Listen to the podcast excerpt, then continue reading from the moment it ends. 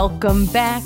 We are back. It's unemployed. This is the podcast. This is the place to be. You have arrived. I feel like I am just ready to fall off the edge of my seat today in a bad way. Ellen, what's going on? We're Hey. back.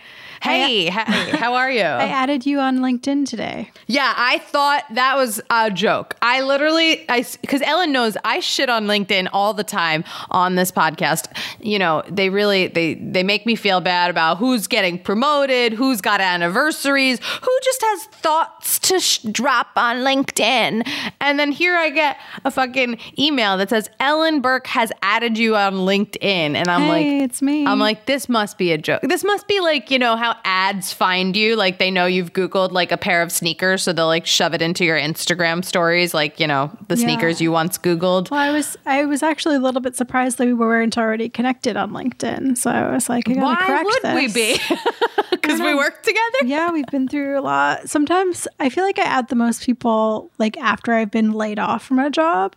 So I think I added a bunch of people from HQ like right after we were all laid off. Wow, guess you didn't find me, But huh? not you. yeah, what the fuck? Why was I not one of those Took me people? an entire year almost. almost, it's almost our, our anniversary. Ellen, we should do something. Valentine's Day this year is going to be Yeah. so much. yeah. I think we should do something for Valen- for our Valentine's Day episode of Unemployed. Something to commemorate the day we were. Maybe we'll have a couple people on who were laid off with us that day or something. That could be fun. yeah, we could just You know, like a where were you when? yeah. Where were you? What did you hear? Who told you? How are you feeling? Because I still remember How's your it like year it been? yesterday. Yeah. No, but then you texted me today. Then you text me like two hours after, and you go, "I added you on LinkedIn," and I was like, "Oh, that was something you actively went and did on purpose." You your profile just popped up. I think we have a lot of like connection. I think I screenshot it, and I wanted to send it to you and be like, "Is this a joke? Are you trying to fuck with me? Like, why? why are you putting this in my?" it? Post it on socials. I always think too when you're when someone's active on LinkedIn, I'm like, oh man, they must they must be getting all the jobs, like all the interviews, like they're on LinkedIn, you know? Yeah. I always imagine if you're on LinkedIn, you're like wearing a business suit and you've got like a full cup of coffee on your desk. And a 401k and health benefits Yeah. and everything's just working out for you, whatever the fuck you do. Yeah. I think that too. Really professional. Yeah. I also like secretly want to partner with LinkedIn and I would love for them to sponsor the podcast. So hopefully this will be like, uh, you know, one of those relationships that like they see my frustration and they're like, Anna, let us make it right. And then I'm like, I love LinkedIn. Oh my God. I, you Yeah, know, LinkedIn, let Anna spice up your content. Let it, let it be. I think we need to have someone else on who's gotten, yeah, I think we need to have someone else on who's gotten laid on LinkedIn. You know what I mean? Who's, who's like found love on LinkedIn. Yeah. I would love to hear l- that story. I know. I, I think I asked it once on Twitter, and I might have gotten a couple of responses. I think I had one on the pod. We gotta get we gotta get more gotta people get who've had. especially for, for Valentine's Day. Yeah. Maybe I should go on LinkedIn on one of these intros and read some of the messages I have because I have a lot of unread messages. Oh my god, yeah, you got to get in there and read them. I have tons of DMs. I bet most of them are ads, but you never know. There might be something interesting on there. Wait, now you're making me want to look. Although it's probably going to be like, you haven't signed on. You know what's so funny? You know, when you go to your search thing to go on LinkedIn, mine goes to labor.ny.gov. Oh no. when I type in an L, it doesn't go to LinkedIn.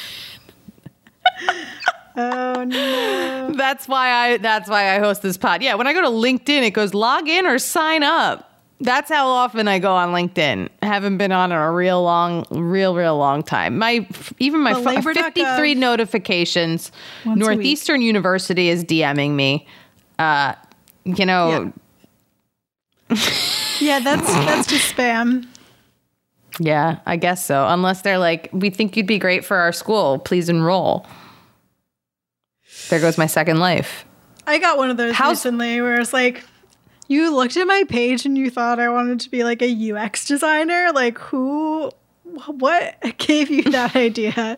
You're a robot. Yeah. Have you had success on LinkedIn though? Like, have you? No. Obviously, you were on it today. Did anything great happen to you? Well, somebody reached out to me that was like, "We have a lot of connections, and uh, we should have like a meeting." And um, it's I don't know, it's a pandemic, and I don't have many human interactions lately, so I was like, okay. she hasn't messaged me back, but Ellen, you're going on a blind date from LinkedIn. Yes, exactly.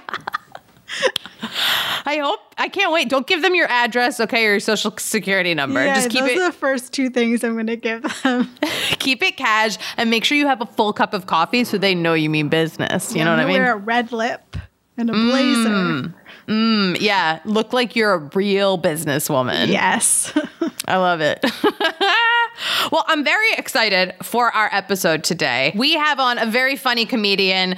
We used to do stand up together back when we did shows, but you might know her from her videos, from social media, or hey, check out her Rolling Stone article. That is a very cool accomplishment. She's a rock star. Give it up for Maria Dakotas. Hi, how are you? Welcome. Hi, thank you so much for having me. I'm so excited to be here. I um, Thanks for doing it. Yeah, I'm doing okay. You know, I'm just trying to get through the days, like stay alive, you know. There you go. There you go. I know the little things, right? I'm trying to eat and work out and like, you know, get to dinner. And then once I'm at dinner, it's like, woo, we did it. I did a day. you know what comes after that? Sleep. yeah. right? I sleep way too much nowadays, so that's another thing I'm working on like not sleeping so much, but it's just so easy to sleep so much when you have nothing to do. I know. I could not get out of bed this morning. It was one of those days. Usually it's when it's the sun's not out, but today it was just it didn't matter, you know. It was like, whew. Do you have one of those um happy lights? You know, we do. We do have one of those lights. Yeah. I don't I I didn't know what that was. It's my boyfriend's, but it I now realize what it's for. like I was like, why do you have that really bright light that comes on slowly? Like it's like the sun giving me life again. Yeah.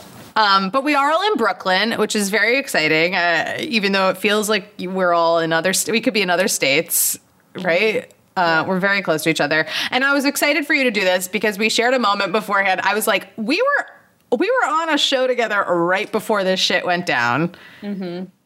And I like had a vision of us like in the green room and I saw your set and I was like, she's so funny. Like, I think I knew your name, but we didn't really know each other. So, and then I watched you blow up over this pandemic, like on social media. I, I'm going to call it that in a good way. It was amazing. Thank you. Yeah. I remember you singing a song, I think, about being unemployed at that show. Oh, yeah, probably. So this is so fitting. Can you believe that was before the pandemic? I was rocking that unemployed shit long before everybody was unemployed. Uh, not to brag, you know, it's not a brag at all. My father would love for me to have another brand, but you know, that's what that's what it was. Um, so have you been working? How have you been since since that show, you know, in March?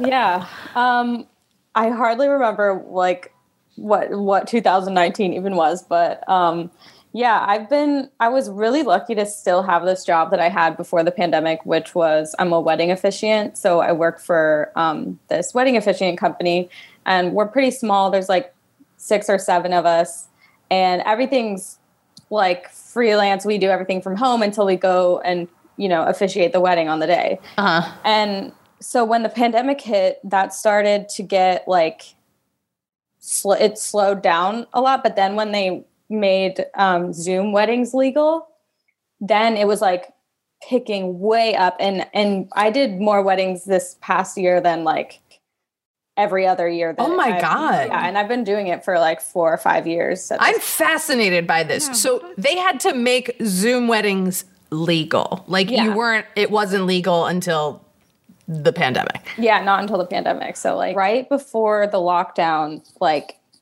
the city clerk closed unexpectedly and didn't really tell anyone. So all these people like got dressed up to go get married and the city clerk just like slapped a sign on the door and they were like sorry like we're closed and they didn't tell anyone so then all these people needed to get married so they were all calling our company like last minute like hey we need to get married today because like our license is going to expire because you know if you get your wedding license it expires within like 60 days so you have to get married within uh, 60 days Oh my god. So, this is yeah. such a good plot for a movie. Like 50 weddings that are shut out and they call you and they're like, we have to get married now.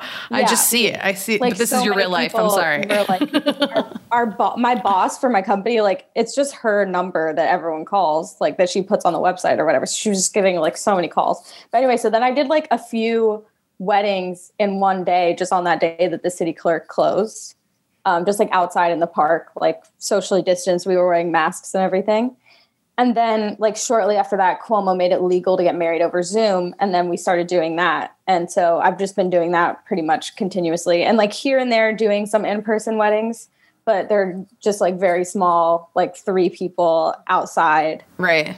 But yeah, so Oh my God. How's it going? That's so fun to be a part of someone's like That's so cool. most, you know, important moment of their life during the shittiest fucking time of ours. Like, yeah like it it is really special and it's like really sweet and i i feel like i really pride myself in that job and like making people cry like in a good way You know? oh, like because i just i really want to get into it and like you know just like make them feel all the like good things that you feel yeah. and uh yeah i don't know it, it is nice it's really nice It's- I, I feel like especially right now because people are kind of at this reckoning with like what they want from their relationships and who they want in their life and so Yeah. it kind of feels like it's it's just like a really emotionally charged time anyway so Yeah.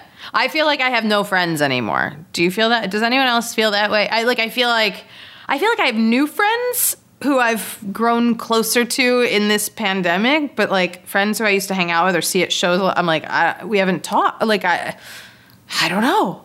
We just fell out of touch. yeah It's it's hard, you know. It's weird. Um, can we talk about these Zoom weddings though? Like, Yeah. have you uh, have you been to? Obviously, you've been a part of a bunch of them at this point. I've been to a couple of them, and at first I was like, ah, this is the best. Zoom wedding is the best, right? You don't have to spend any money. You could put on a dress and you're you don't even have to wear shoes. You could fucking sit on your couch and watch them toast and be happy and it's beautiful and you know, but then I went to another one where there was like a Zoom wedding coordinator.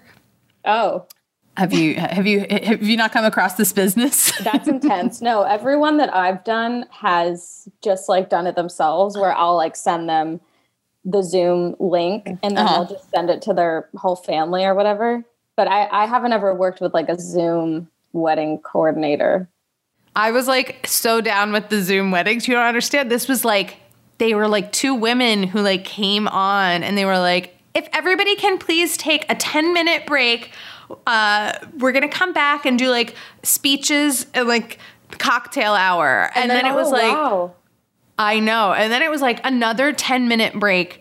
And then it was like, we're gonna come back and uh and we're gonna do what was it? Oh, a group photo. And I was like in a bathing suit, like sweaty. like I was just like because I didn't I was like, oh, I don't have to have my video on. Like I'm watching someone get married. And then like group photo, and it's me and my dog. and I'm in like a bathing suit with my hair like, uh, and all these people are dressed up and they're like really taking it seriously. And I was like, I've been to a couple of these. You don't really need to dress up anymore. Like I was like, Yeah, you were like, this is not my first rodeo. Um, yeah, no, I've never done one that's like that intense. Like people will dress up sometimes, but sometimes they like sometimes the bride and groom won't even dress up. But they're not even that like scheduled. Like they'll just we'll do the ceremony, I'll marry them, we'll do the paperwork, and then they'll and then I'll just like leave and let them visit with their family, and then that's it.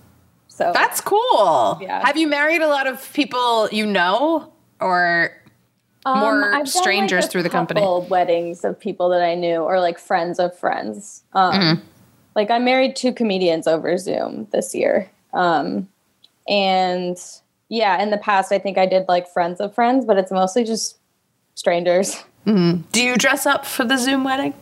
I do. I look. I look very professional. Like I try to wear a blazer and look like a big girl. Yeah. No, I look twelve. Do you that's something I'm very insecure about is that like like I showed up to a wedding recently and like the father of the groom or the father of the bride or something was like, You look so young. Like no one trusts that I like know how to do my job, I think. because I look like a baby, and so I'm just like I'm really self conscious about. It. Also, I- sometimes I'm shorter than the you know the both the couples. I mean, Yeah. like most of the time I am. So I like try to wear like really high heels and like just like wear glasses, so I like just like look a little bit more mature. They're like, look at this slamming smart lady. Yeah, she's so tall. She's so smart in her glass. Yeah, people only think I'm smart when I wear my glasses. After- Exactly. Otherwise, you're just a woman, right? Uh, Something Right. like that. But if you have glasses, then you're professional. when I first started doing stand up, I wore fake glasses because I mm-hmm. real I like tested it and I realized people thought I was funnier and they took me more seriously. I felt like when I wore my glasses to a show, That is such a good idea. it was weird. And then I I didn't need them yet. I was like the boy who cried glasses, like the boy who cried wolf with glasses. And then I started getting these massive headaches after I got a new day job. And I was like, it's probably because I'm just looking at the computer all day long. And then I went to get my eyes checked and they were like, nah, girl, you need glasses. And I was Oh, like, no. I was like, oh, but I only wear them as an accessory for stand up. I wear them as a prop comic. I did. And then I needed them. And then it became like, once I needed them, I wore them all the time. People don't know me without them. And I hate Yeah. that. Yeah. But like- that is so smart actually, like changing your stand-up persona like that cuz yeah, that's like that's a really good thing to think about of like what you're wearing on stage on your face especially. Like, It's weird. I thought about it so much, and Yeah. improv too. I always thought about it. Mm-hmm. Maybe that was because one time after an improv show, some guy was like, "You know, your white T-shirt was really see-through, and like, it- it's cool to know you wore like a red bra or something." And I was just like, Was he complaining? What was what was "No," he was like, he was like flirting, and I was just ew. like, it made me, it made me so paranoid of what I wore. I was like, "Oh, I need to wear like turtlenecks. I don't want people to know what I'm wearing or what my body looks like. I just want them to focus on what I'm there to do. Like, I'm there to be funny." Yeah. You know?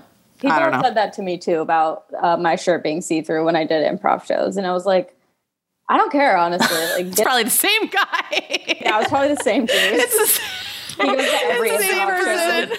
and he just goes up to women and he's like, I could see your bra. He's just trying to pick up these female comedians. Oh God, you know it's probably that is probably a real thing, and hopefully he doesn't listen to this fucking podcast. Oh my God, um, I love your job. I I. I feel like this is such a sweet job. I mean, like it was sweet before the pandemic, but I think it's even cooler now that you get to do it. And there's this whole people I think are now at this place where they're like, "Fuck it, we'll get married anyway." Like, yeah. Yeah, right? At first, people were with, like- postponing. yeah, because, well, because they were like, oh, we'll we'll wait a couple months, but it's like you have no idea when you're going to be able to gather a hundred people again or whatever. right? Oh. Are you booked out for like future weddings like that are supposed to happen? I've gotten some for like usually the ones that I get that are really far in advance are like bigger weddings, and then they end up like some of the weddings, you know, that I was supposed to do last year. They ended up just changing them or postponing them. So right now, a lot of the inquiries I get are more last minute, like a couple weeks in advance. Sometimes they'll be like a day in advance, and then I'm like, okay, and then I do the wedding the next day. So it's just like Yeah. it's I don't know, it's kind of last minute. Good to know though for everyone listening.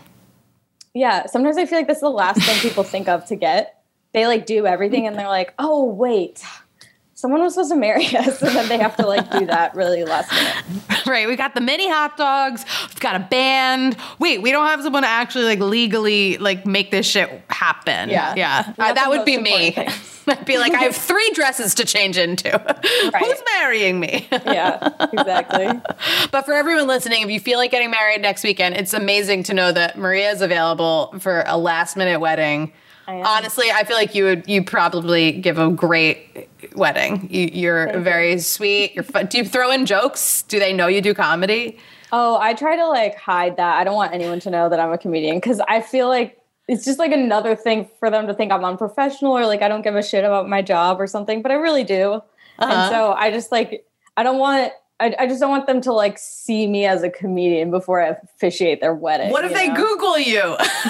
They- I mean, I feel like a lot of people just don't Google me. And so like, and then I show up. Or like one time I did this wedding and this woman kept being like, You look so familiar to me. And I was like, I don't know, just a regular person here, never done anything that anyone would notice. And I was just like trying to hide it so much. And she like really didn't figure it out, I guess. And then I left and I was like, I like got away from that one. But I just oh, I that's know. funny.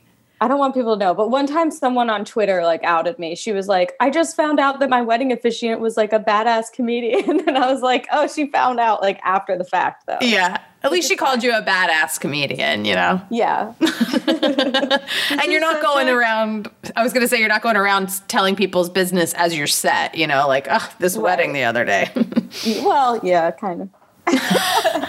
Ellen, what, Dude, their identity is hidden. They don't right. know. Change the names. Such a common thing that we've heard from so many comedians is like they don't if they're getting like a normal job, they don't say that they're a comedian because Yeah. they don't want to be taken not serious. Yeah. Same with a relationship. It's like, oh, do I have to tell this person I'm a comedian? As soon as you drop that, they're like, ooh, tell me a joke. I'll be the judge of that. Like, Yeah. Right? Or you're like, Have- can I just hide it and tell them I like do shipping at night or something? I ship things like boxes and stuff. You know, oh my God. it has to be done at night. I want to know how did you get involved in this, and then I'm going to go back to your to what you did beforehand. But how did you like? Because I would never think like, you know what I could do. Because I probably could. It sounds like such a fun job. I'm like, wow, Anna, you should really, Oh, you you should get in. could. You could get Yeah. into this biz. Yeah. Um, yeah, like I think uh, the people in our company, I think a good amount of them are performers just because like they're comfortable talking in front of people, you know, and that's like something I forget that a lot of people are like terrified of. So it's like it's a special skill that like not a lot of people have. But um, yeah, my friend was doing it who I went to college with. Um, she was doing it in the city and then she moved away and she like recommended me to the job and then i went and like interviewed with the boss and then she hired me and i was like oh okay great and then i started so it was basically just because my friend was doing it and she like got me the in Nice. Yeah, I love great. it. Wait, and you said college. Didn't you go to BU? yeah Yes, we both went to BU. oh okay yes i remember that I, remember, that you now. posted something. You were in the BU alum. Didn't they like feature you? And I was like, you went to BU? Like my face probably did that. I was like, no way. Because there's a lot of comics who went to BU. Like, and I never really knew any of them at school. what um college were you in Com. oh you were in com okay Mm-hmm. Were you in in uh, what's it called? CFA. Yeah i was in CFA. CFA. That's the acting CFA. school. College of Fine Arts. I was in Com, College of Communications. but i feel like com is kind wasn't com like fairly small too or was it Yeah, Com was small, but it was Yeah. very segregated. Like I was a TV major, so I never had classes with film students. Like oh okay I never we never like yeah you know, meshed. I don't know. And like same with like the PR student, like everyone was separate. Mm-hmm. So That's you'd like see them. was. Really? Like, I only saw the acting people, like the acting majors. I never was- had any classes with like visual artists or anything. Like, right. yeah. Yeah, you you guys were your own bunch. I knew I knew some people in CFA. I was always there because I did shows. I did like the musicals through like the groups, like the student like run like theater groups and stuff because I wanted to do theater, but I mm-hmm. wanted to do musical theater. CFA was not a musical theater program. No, they didn't have a musical theater program. Yeah. Right. So I was like, fine, I'll write like a Sex in the City spec script and like continue on with my life. Like it was like it was And the that is my thesis. Thank you. the other day I was watching something and they were talking about Will and Grace. I was like, oh my God, I wrote a final on Will and Grace. And I'm like, wait, that probably sounds insane to a lot of people, but that was very normal in the in the TV yeah. My final was on Will and Grace. That's so fun. What a fun final. Right? I it was it was good. It was actually a lot of fun. But when I graduated, I was like, well, now I'm an actor, so who needs Yeah. this stuff? Um, that's literally how I, how it, it was. All right, so I want to take it back. Did you always want to be an actor when you were growing up, and or did you like was that the dream, or did you have other aspirations?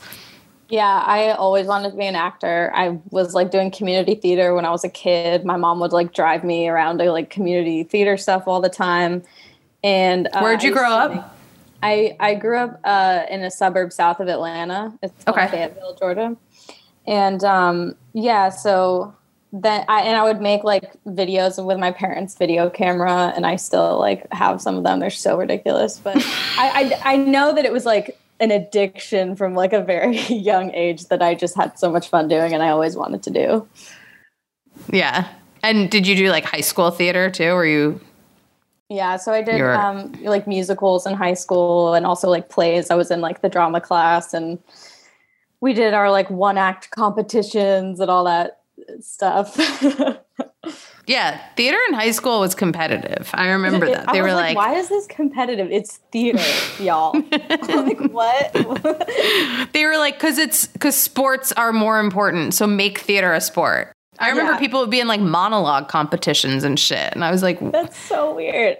yeah, Maybe that was the only way they could get funding. They were like, we'll fund you if you make it like cutthroat. right. The arts. Who needs who needs money for that? And Yeah. we're like, I guess if we want to make it violent, we can try. so they did. Oh my god. Did you work when you were younger? What was like your first job back in the day? Uh, my first job, I think I was 15 or 16 when I started lifeguarding. Oh, Because nice. Because my dad was basically like, as soon as you can drive, like you're getting a job. And uh, yeah, so I like took the lifeguard check because I was on swim team in high school, so I was like swimming a lot. And then I would life I lifeguarded at this YMCA, and I um, lifeguarded at this uh, summer camp too, the YMCA summer camp, and I would teach swim lessons. nice. Yeah. Did you ever have to save a kid? So many kids at the YMCA because Really? I this like really rundown, like shitty YMCA in my town.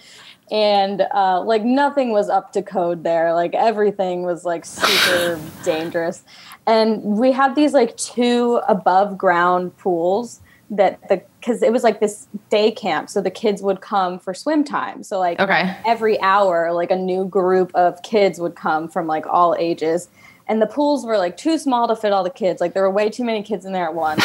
and so, uh, and you would be like, th- these kids, you have to stay in the shallow end because you're, you know, you can't swim when you're too small and you have to wear a floaty. And they would just like take their floaty off and like jump into the deep end. And I'm like, you idiot. And I would, I jumped in and like saved so many kids at that. It was so stressful. Wow. And I jumped in, I got him out, and he was like lying on his back, like, and I like just kind of rolled him on his side, and he just like threw up a, a bunch of green water. No, no, no. So oh he- my yeah. god. I never had to do like CPR on anyone, but I did have to jump in and get like a good amount of dumb kids. My like vision of a lifeguard is like you sit there and get tan and you look hot and you wear a cool uniform and then like once in a while you have to blow a whistle. But when you're like, I dove in all the time, I saved kids all the time. it's like the because I opposite. worked at like the most stressful place to be a lifeguard. Like if I worked at like a community pool or like Mm-hmm. more of like a neighborhood pool where it was more like adults and like teenagers, it like wouldn't have been so bad. Mm-hmm. Also because they like followed the code of rules that you have to have for pools. But like we just like threw a hundred kids in there at once and it was just like mess. That's a lot. How long did you do this for? I did that for I think three years. Wow. And uh yeah, so like three years in high school. Mm-hmm. I like moved away. And so that was your high school job. And then you came to Boston. Did you work when you were in school or you were too serious of an actor in Boston? I did work for uh, some of it. I was so I actually did my first year of college at Georgia Tech in Atlanta, Okay, and then I transferred to BU um, my second year. But when I was in Atlanta, I worked over the summer. I did retail, um, Fun. at Urban Outfitters, and then Oh. when I moved to Boston, I like transferred there to that store. So I worked there for a little while, and then I worked, and then I like moved across the street and worked at um, American Apparel across the street. Yes, I frequented both of those spots. I would cut class and go to Newbury Street, and I'd I'd like walk there from school, and I'd start at that because Urban Outfitters is like the end of the strip of like stores, Ellen. It's like the Fifth Ave of Boston. You know what I mean? But like a small, tiny Fifth Ave. Like it's like. There's like one, yeah, it's cute. It's cute. You can like get an ice cream cone, and like there's Urban Outfitters is one of the bigger stores, right? Like on Yeah, that like street. two stories. and American Apparel, and there was JP Licks was like right there. I remember this whole strip. Yeah. So you let you went across the street. Why were you like? Because I like hated working at Urban Outfitters. It was like such a mess. So then I went across the street to work at uh, American Apparel. I think they paid more or something. I don't Okay. why. And then uh, I miss American Apparel. I'm just gonna say it. It was the what best. Happened to it? It just like disappeared, right? Yeah. Maybe they're still online. Maybe. I feel like they like- changed their name and they have a new uh like name. Yeah, I think the they're same owned by someone else. I remember like the Yeah. CEO or like founder or whatever turned out to be like a real douchebag or something. Yeah. Did you dress the mannequins when you worked there? No, so I did like first part I did sales and then I moved to backstock where I was just like taking stock out and putting it on the floor and like Mm-hmm. putting shit into the computer. And that was great because I didn't have to talk to anyone. And You just do your job and not deal with people. I could just like keep my head down and like not talk to anyone. Um, yeah. But yeah, no, I didn't dress the mannequins. That was like the designers. Oh, because they put like one year. This reminded me. I went to LA. Uh, I was there for Halloween, and I didn't have a costume, but I had a lot of American Apparel stuff because I was like obsessed, like a ton, like from the scrunchies to like the leggings to everything. And I wore everything I owned, and I said I was an American Apparel mannequin for Halloween because they used to put everything on them, like twenty layers. Yeah, they would put so much on them. And we had to wear all American Apparel when we worked there. Sure, yeah. So we had to be like head to toe in their stuff. I still have some of my stuff from there. Now it must be now it's a collector's item at this point, you know? Yeah, I have some nice stuff from there that I've tried to take to like thrift stores and they won't buy it. And I'm like, Yeah. what will you guys buy? like, Uh, right? Oh, fuck, don't get me started on those. I went to one right here in Williamsburg and they were like, Your stuff is very Manhattan. And I was like, Fuck you. it's very Manhattan. What the fuck does that mean? I'm like, How do they know I used to live there? Like, they, they see my shirt? I don't It was, anyway. I don't like them. Yeah, Uh, no, but I love never American take my Apparel. stuff. But so you worked there in college. I Were you there for there. a while? Did you get a discount? Did you like hook up your friends and stuff? yeah, I got a discount, so I would get stuff for people. And Nice. like over the summers at BU, I stayed over the summer and I did like a student um like work program, I guess, where Okay. I worked as a um painter, like like a construction paper paint, painter. Like I painted walls and like doors and shit and like parking Whoa. cones and so like parking Did you pick poles. that job or were they like, here's what we've got? So basically, I went to like this the student work student Center, employment office yeah. or whatever it was, and I was like, I, I really want to like have a job over the summer that provides housing. Mm-hmm. And they were like, these are the options. And the painting job was like the only one I think that was left. And I was like, hell, I'll do that. So I applied and then I like got the job. And, and, uh, and you're like a cool, you're like, I'm a cool CFA student. I, you know, I yeah, I, have to, I had to paint sets all the time. But Yeah. it was it was literally the best job because they gave you a free apartment and they paid you full time 40 hours a week. So I saved so much money and I worked part time at American Apparel. So I worked like full time painting, part time at American Apparel. And I just made so much money, free apartment. Like it is the best job. I wish I knew this. I failed out freshman year. and I had to get a job over the summer and I subletted some shitty ass apartment on Comm Ave that paid that I and I worked at a restaurant in Boston. I could have had a free apartment and been painting with you and like I've messed up. It would have been amazing. I know. I didn't know. Like somehow I I don't remember who I found out about these work programs. So maybe I like talked to my advisor or something, mm-hmm. and they told me about it. But uh, yeah, it was the best. And also that job was like so chill. It was really early in the morning, so it was at like seven a.m. to three p.m. So you would get finished really early, which was good. So you would just like have like the whole night to go to your part-time job. and uh, yeah, but my boss was like super chill. He was just like this like painter from Worcester. Like he would just talk about the traffic every morning driving in from Worcester. And he just kind of wanted to like sit around and chill. And he would like send so there was like me and one other student painter, and he would like send us out on projects like he'd be like, okay, you guys are going to this dorm today. And he would like drive us to the dorm and like drop us off. And we would just be in there and like do whatever we wanted as long as we like got the thing painted. Right. Like by the end of the week or whatever. So Where did they house you? Don't tell me student village because that was like No, that. no. That's like the four seasons of of student housing. That No, they those didn't. buildings. They housed us in South Campus. Okay. It was still it was like an Still old cool. building, but it was still really nice. I mean, it was like it was just a two bedroom, so I shared it with one girl one year, and then the next year no one else was put in there, so I just had it to myself. It was great. Nice. Yeah, because Where else did you live at at two summers? school? I love knowing where people lived at my school. Where else did you live on like when you were there? So I lived my first year there. I lived in South Campus, um, in one of those ones where it had like three rooms. There was like a double room, a single room, a double room, and then we all shared a bathroom. Uh-huh. And I lived in the single room, so I like had my own room, which was great. Nice. And then the second year, I lived off campus in this um, apartment in uh, Brookline, like on St. Paul Street okay. and it was a really pretty street but i shared a room with my friend there and then i moved back on campus the uh, my junior year and i got this basement apartment in south campus and it was a studio apartment.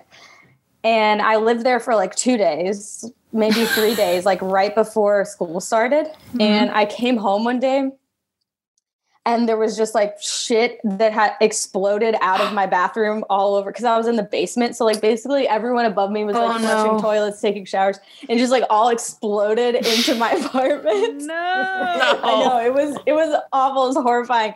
And so I called BU Facilities, which is where I used to work as a painter at BU Facilities. So I called BU Facilities and I was like, yo, like there is shit everywhere. And they were like, Maria, is that you? And I was like, yeah. They were like, what's going on, girl? And I was like, please help me. Like, and so I got like, She has my, an my in. bros, like all my dudes from BU facilities came, like the carpenters, the plumbers, the painters, and they all like hooked me up. And they, and then I like called campus housing and I was like, I was being a real Karen. I was like, I need an apartment right now, and it like needs to not have shit in it. I mean, I don't know if that's really Karen. I mean, I no, I think anyone, no one does, no one needs to live in an apartment that has a fucking like sewage explosion. You're like, I have to go to class.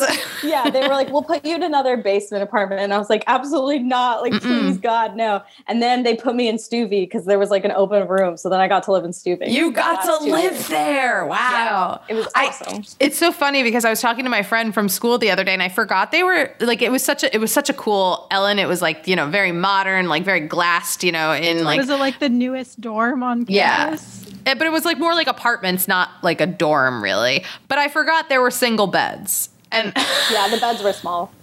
and I said to my friend, because I was like, "Where'd you live again, senior year?" She's like, "Stuvie." Remember, I got that like sweet apartment with my friends, and I was like, "She's like, but we had single beds," and I was like, "You did?" Like, I forgot. I lived off campus by the end, and you know, I it was. I, so I had a bigger bed. bed. I had a big queen bed. I had a big girl bed. Yeah, I forgot. But I always went to Stuvie, and I, I forgot. We'd hang out in the common areas though. Like I wouldn't be in someone's little room. I guess I don't know. Yeah, the rooms were pretty small. Yeah. And the thing that was annoying about living on campus like that, like in South Campus, you just go in and out of your building, but in Stuvie, you know, there's like a front desk. Everyone has to know your business. If you Mm-hmm. Yeah. if you want to like guest, you have to sign them in. It's like yeah, it's still like secure. yeah, so annoying. so annoying having that doorman and security. Unlike me, I lived in like a fucking shitty ass place down on Comm Ave, and Did you live in Allston? I, I lived in Allston like senior year. I was in Brookline one year. I was at I was at the Atrium one year. That was a sick place. Do you remember the Oh. Atrium? yeah, it was I do like remember the atrium. oh, that was a nice. apart- That was the nicest apartment I had. Yeah, Brookline is really nice though too. I really like It It was Brookline. nice. Yeah, I did too. All right, so you're at BU. You were queen of the BU facilities. Who knew? Maybe you painted a dorm that I once lived in. Maybe. And then, so you graduated, and then did you come straight to New York, or what was the plan? Um, pretty much. I think I stayed in Boston for like a month because I was doing uh like a professional show that I had gotten like right out of school. nice. So I stayed there for like a month and I worked at a restaurant, um, at like this vegan restaurant in Cambridge, uh, Veggie Galaxy. And Good then- name. Yeah, that place is really good. and then I left there like after a month and came to New York and I worked. Oh, I forgot. So then I came to New York and I worked as a um at like this summer camp, this theater summer camp for kids. Okay. As a counselor. Um, so I like did that for a couple weeks. And Did you like it? no. Did you go to camp or no? I went to like a day camp. Okay. I never went to like overnight camp. This I see also- Ellen laughing because I went to camp forever and it's all I talk about. Eight eight summers. love I, it? I loved it. I was a camper and then I went back as a counselor for two. I was a 10 year overnight camper counselor. Wow. Yeah, see, Mm-hmm. because I had worked at this camp in high school, and then I went and worked at this camp, and I was just like, kids are impossible to get to do anything, and I don't want to have to get them to do something because, What did you teach at this camp? The, well, the I was just their counselor, so I was kind of like herding them around, um, Oh, okay. like, trying to get them to go to their theater, their musical theater class where they would learn lines and sing songs and stuff, because Mm-hmm. they would have like teachers come in and teach them that stuff, but just like. Being around kids all day is exhausting, and like I just, I don't like it. You'll like this. When I was a counselor my first summer, I directed the uh, the eight and nine year olds. Uh, it was an all girls camp, and I directed the musical for them, which was 101 Dalmatians. And uh, and I was like, I'm a director. Like I'm fucking, I'm cool. Yeah. And these girls came in and they were like, I've been studying with my voice coach for the entire year. My, did you want this uh, audition in a British accent or American accent? And I was like. Oh, if they're taking it this seriously, I'm taking it. And of course, the girl who came, who coached the British accent, I was like, "Well, of course you get to be Cruella de Vil. Like you are, you, can do, the anything." You're a star. she was like, "Should I read for Cruella?" I was like, "By all means," you know. And these other girls who were like, "What's acting?" I was like, "Great, you're dog number four. Well, these kids were five, so like they could hardly even read. so. Like they were impossible. Like they didn't even know where their feet were. Like Mm-hmm. they didn't know how to do a play. I also they put me on lights though for Annie, which was like older girls, and I was like, "Lights? What's that?" And they were like, "You know, the lights for the show." And I was like, "Okay, I'm being paid." I guess I'll do it. I didn't. They were like, "Do you have a plan?" And I was like, "Sure." And I knew the songs from Annie. Just picture me at a light board, and I was like, "It's a hard knock life for us," Uh, uh, uh, uh, uh. and I was like doing it to the songs. I'm like, I'm killing this Just, lighting moving, thing. just manually moving shit up and down, like not even making a program where you just press a button. Like you were back Nope. there sweating, like I was like 18, hungover. I was like, I got this, Annie. You, the sun will come out. Just fading lights up and down. oh my god, you made it as hard as possible for yourself. I was like, they should probably keep me as a director. You know, I'm really good at working with people, not the lights. I forgot I did that. so dumb.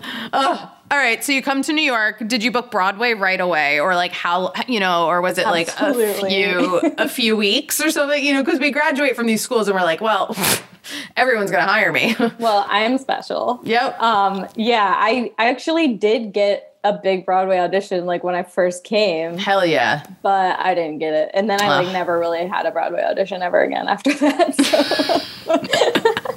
I auditioned for a movie when I first- wrong. Yeah, I auditioned for a movie when I first came, and I was like, "Psh, "This is easy." I mean, like if Yeah. these keep coming in, I'm gonna get one. Of course. Yeah. And like I'm like, so obviously they're gonna keep coming in. It was uh it was for the crucible when um Saoirse Ronan was uh what's her name? Was was she uh Abby? Abigail, and they were and they were auditioning me as like her understudy and like and like one of the other crazy girl roles wow, I could see it.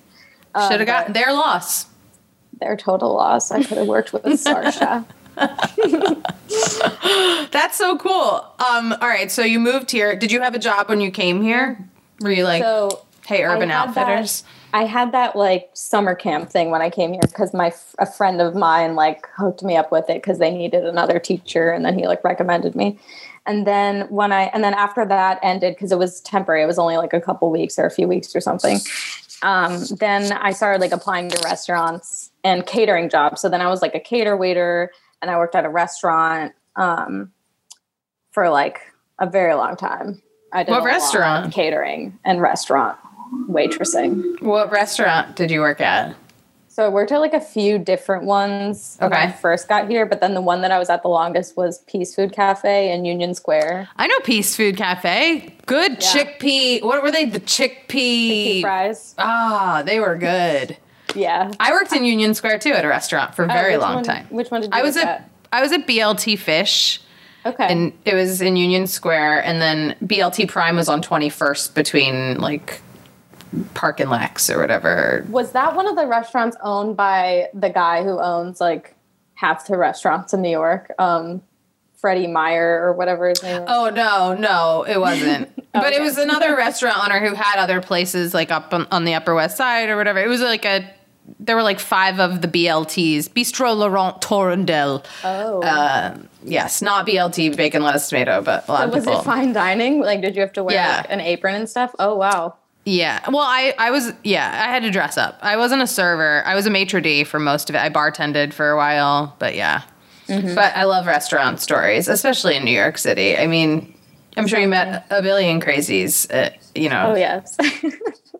sometimes I'd go to Peace Food Cafe. I'd use the bathroom, but I'd buy the chickpea fries. Like I remember, that's a specific food I remember. yeah, they're really good.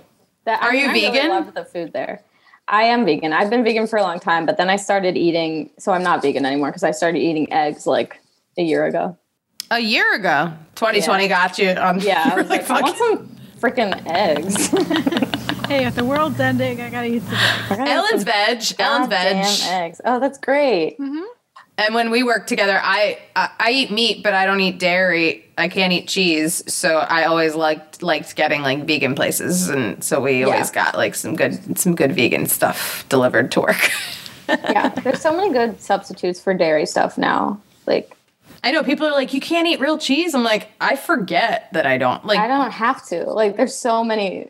I went to the store the other day. There was like a whole wall of vegan cheeses. I was like, this is there's crazy. so many options now. It's So many. There's just like like every day there's a new option. The other day I found like a fake pepperoni that was from Italy in like a green grocer's near my apartment. And I was like, Weird. this is amazing. I love seeing that. It just gives me hope and makes me feel happy. One of my delivery pizza places, like when you order a pizza, like you can specify which vegan cheese you want. Like, do you Oh, want? nice. I say Daiya, but some people say Daiya, but. And it was like, do you want Violife? Do you want diet?" And I was like, oh, you can choose now. Wow. Yeah, that's that's new. Fancy. Yeah, that that must be a pandemic thing. They're like, no one, you know, people need their options at this point. Yeah. So, did you have a favorite job in in the restaurant world? Was that your best one, the Peace Food Cafe one? yeah, probably. I didn't I didn't really like catering because it was just really long hours and, and you were always like catering these really fancy parties for like these awful people and, and just like honestly just like witnessing the wage disparity between the caterers who are who you know we're all talking about our lives and like how much everyone's struggling like compared to like who we're serving was like it, it was like maddening. Like Yeah. I, yeah i had a hard time with that. It was kind of frustrating. And also it was just like really hard work and you're on your feet like all day. I mean you know and it's just like exhausting It's different. The restaurant, though, you have downtime sometimes, you know, unless you're, I guess, in Times Square or something crazy. But like, yeah, I can't imagine because catering, it's like, nope, you're here for this amount of time because there's an event for this amount of time. Like, yeah, like you're here for 14 hours. First, you pass out the canapes, then you have to like change the, to the dinner silverware, and then put out this, and then bring out drinks, and like it never ends. And then you have to take down all the tables. Yeah, it's horrible. But Oh yeah, no, God. waitressing was like I think Peace Food was my favorite place yeah. that I worked as a waitress. Yeah. What made you quit? What? When were you like done with restaurants? I, you know, was done basically when I started, but I stayed for three Sure. years because, you know, uh, Three years doesn't seem like I did seven. That's a long ass time. Yeah. I know that I saying it out loud hurt. That, That is hurt. a long time. That's a really long time. Uh, yeah, I was like getting really sick of it and just like really sad when I was there, like because you're just like going to the same place over and over again. And I think the reason I left was because I got because I was doing my officiant job, but it like wasn't consistent enough, you know, to like make enough money. And then um and then I uh, I think it was when I I like booked this like writing this like comedy writing job for for like this uh, game show on an app like HQ but like off brand HQ. You know? Oh no way! yeah. It's Tell called- us. Uh, it's called Mezu, and I I, I don't know what's up Hmm. with the app now, but I worked them for them for like a year, and we basically made like a game show for people to like make money on the app, and it was just like a money transfer app like Venmo, and so I like made content for them, and I think that's when I left the restaurant. Nice. Did you host for them too? Were you on camera as well? I did do some on-camera stuff. Like sometimes I we had like a designated host, but sometimes I would like play characters and stuff. Fun. Yeah, it was That's fun. I know. Once you book that comedy like writing job, you're like, fuck, I don't need a fucking restaurant anymore. Yeah, like I can't go back. right? Did you ever have any like lulls though? Any like periods of unemployment where you were like, what am I doing with my life? Oh yeah. Um, I became a temp like in those moments when like I didn't really have anything. When all else fails, become a temp. Yes. oh god! But I was like, why haven't I been a temp like the whole time? This is the best. Like I would just be a receptionist and just like sit on my ass all day, like at the front desk, and just like press a button to let people in the building.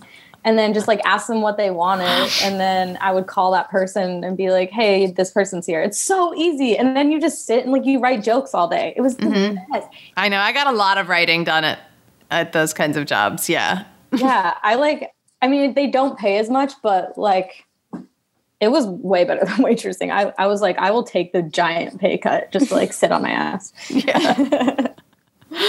oh man. Um, okay, so here's my question.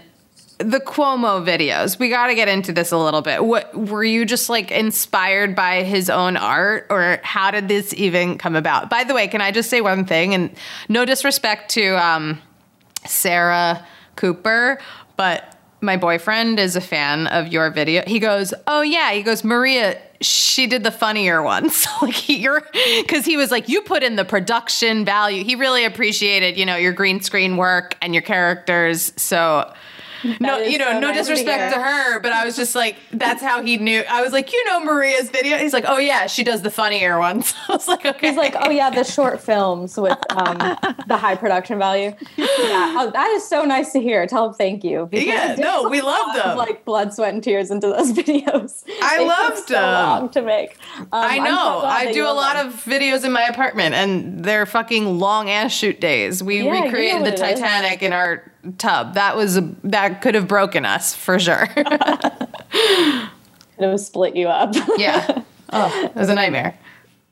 Um, yeah, it was. Um, what was the question again? How did you get into it? What the fuck? Oh, How did okay. that start? yes, good question. Um, so I was. Um, it was like you know the beginning of the pandemic, and I didn't have a TV, so I couldn't really watch his briefings at first, or like I didn't really know about them. My roommate had his had a TV in her room and she would like watch his briefings sometimes. And one time it was when I think it was when like both the Cuomo's were on, like the his him and his brother were talking. Mhm. And she said, Maria, you have to come in here and like see how hot Andrew Cuomo is or Chris Cuomo. She was saying one of them Chris. is hot. And that Chris is hotter. Probably Chris. And and so and I she's mean. like, come see how hot he is. And I was like, okay. So then it like I went into it all started with my roommate saying someone was hot. Um, not to be a typical stereotype, but That's okay. um, anyway, so then I walked in there and I was like, oh, yeah, he is hot. And then I was like, oh, this is like good information they're giving us about the pandemic. Like, I don't know, we could get this kind of info here in New York City. And then Yeah, I started yeah. watching his briefings, you know, just like on YouTube when they would come out or like when they would stream them live or whatever, just to like be updated on the info, you know? Mhm. And um, then there was the the briefing where he was just like talking about his daughter's boyfriend, and he just kept going like on and on. And I was like, "Is no? Does no one think this is weird? Like, is any is like anyone from the press gonna even like mention this or ask him about it? Like, Right. no one asked him about it. It was like."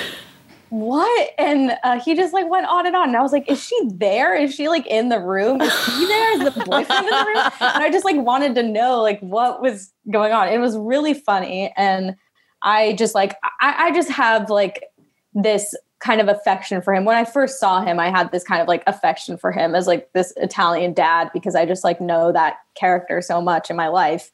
And I have a lot of like older Italian men in my life. I have a lot of uncles and stuff. Mhm. And so uh yeah, I was just like, this is so funny. This is so Italian. Like I could do this so well. And I wanted to write like a parody of it or something. But it was already so perfect. And then I had seen Sarah doing Mhm. the lip syncs and I was like, oh, this is interesting. I was like, this is really funny. And I saw like a lot of people doing lip syncs on TikTok. And I was like, because I was making, you know, videos before of like characters and stuff. And then I was like, I don't know, maybe I'll just try this. I've never done it. It might be like fun to I try. love lip syncing too. It's a skill and it's fun. And when you nail it, you're so proud of yourself because you're like, it's someone else's words that I did. And Yeah. and you did it so well. It takes like a lot of time too and i'm to like get it perfect you know? But it was um yeah so then i just was like well i'm gonna try to lip sync it. And then i just kind of like pulled from my personal experience of what i know about like a bumbling italian dad that keeps rambling on. And then i just made that video and i had fun with it and then people liked that one so then i just kept making them because he had so much material to work with like So he much. just kept talking about his personal life But I love that you built on it. You got costumes involved. You played the daughters. You really like built these out to be like. I didn't watch any of the briefings, but I would watch your videos. thank you I was like, I'm getting entertained and I'm learning about the pandemic, but mostly about his daughters or whatever he was talking about that day. yeah Ellen, did you see these videos? They're so Oh, yeah, silly. I loved them. But here's my question. I can't believe so you kind of you went viral. We'll call it viral, right? They blew up. I can't believe none of these people you were marrying were like, "You're the Cuomo girl." yeah, literally no one. so I guess they're not you're on wearing Twitter. A were Yeah, but I wasn't wearing a wig. She was gonna wasn't. Pull my hair back like in a low pony, so it was just you like don't looked even need a wig. Yeah, I didn't want to wear a wig because wigs are uncomfortable, and I was like, I don't have to. And you're like, "I'm going to be doing these every day." I should I was like, just they like, can, yeah, suspend their disbelief. right. Did you ever encounter him? Like has has he reached out to you? Have you connected? Yeah, so like I think it was um Memorial Day weekend. When is that exactly? May, June? May. May. May? Yeah. Yeah. So Watch us all be wrong. September? I really forget. don't. I think I think September is Labor Day, but I always yeah, get them. mixed up. it is. It is. Okay, so yeah, it was Memorial Day weekend. I got like a DM from his uh, secretary, Melissa DeRosa, who's like at all of his briefings with him, and she was like, "Hey, Maria, can I have your phone number?" And I was like, "Sure." And then she called me like two seconds. You're later so and was cool. like- yeah, and then she was like, "Hey, um, do you have a minute to talk to the governor?" And I was like, "What?" and I thought I was gonna be in trouble. Like, and then he got on and he like the yeah, and then he like definitely like busted my balls when he first got on. He was like, "Bria, you better stop making fun of me." And I was like, "Oh no!" And then he was like, "No, I'm just kidding." And then he just like said really nice things to me and was like, "I'm, you know, you're doing like a really good public service to people by making them laugh during this time." And like my daughters love your videos. Like they're always like, "Oh, there's a new Maria Dakota." So then they watch and they all make fun of me and laugh at me.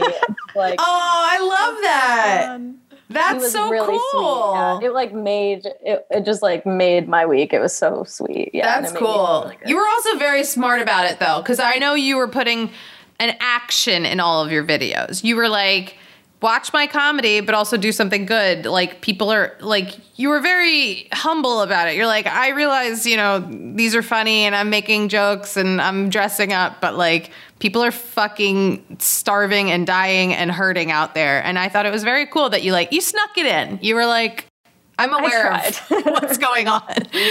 or not snuck it in. like- you you put it out there. You used your platform for good. That's what I, I was trying to say. Yeah, I tried. I mean, like I feel like whenever I would post that stuff just like on its own, like it wouldn't get as much attention, you know? Of course like, not. Hey, like here's this GoFundMe or whatever. Like no one really pays attention to it. Everybody paid attention to the Cuomo video, so it was like maybe if I just like post it with the video, Yeah. more people mm-hmm. will pay attention to it. Oh yeah. it. That algorithm hates anything helpful, hate productive. It's yeah. they hate charity. The algorithm. They, you know what else they hate? They hate po- podcast promos. They hate if you have a comedy show to promote. Comedy shows just get buried in Buried. Yeah, right. Uh, you know, it's it's engagements and you know random funny weird videos. That's that's it. memes. Memes. Yeah, Bernie sitting, you know, with his hands Bernie crossed. Bernie memes. Yeah. Bernie memes. Hey, but he used his platform for good, right? He raised millions of dollars with that fucking image. That's so cool. He was like, everyone loves my mittens. Now buy me in my mittens on a sweatshirt. I wanted love to buy it. one. They were sold out. I was like, So no. Before we end this, we got to end this, but I'm having so much fun talking. I feel like this, is is how I make friends too. in the This is pandemic. great. this is literally Yeah. it. Right, Ellen? We've met so many cool people, and I'm like, great, I'll, I'll FaceTime you tomorrow. Um, Yeah. Do you have a dream job when we get out of all this shit? Is there like a job you're like, this is it, this is the job I want?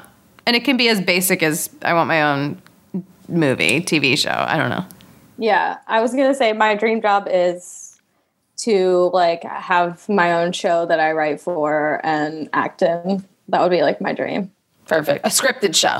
I'm getting Yeah. specific. Yeah. Scripted, scripted show. Yeah, HBO Max. specific with our dreams. Absolutely. Yeah. Yes. You're like, I'll be open to Hulu, HBO Max only right now. Yes, on my list. Dark comedy, I see, right? Specifically, Something- dark comedy. Yeah, that's you're so you're like dead on. Thank you. Maybe I should go into casting. Maybe I should be an agent. Mm-hmm. No, I'd lose my mind. I think I'd lose it. Oh my god! It's funny. I had a question. Uh, one of my questions I wrote down: If you could have dinner with Cuomo, what would you ask him? But I feel like you got you got that chance. You had you had your phone call. Has he? did, He hasn't invited you over for like a you know Italian dinner, like spaghetti Sundays or whatever the fuck yet. He hasn't invited invited me over to dinner, but he did. Uh, his like people reached out to me to perform at his like birthday fundraiser for his campaign online. So I like did that. What? Yeah. Oh, wow. Did you get to just do stand up and like be?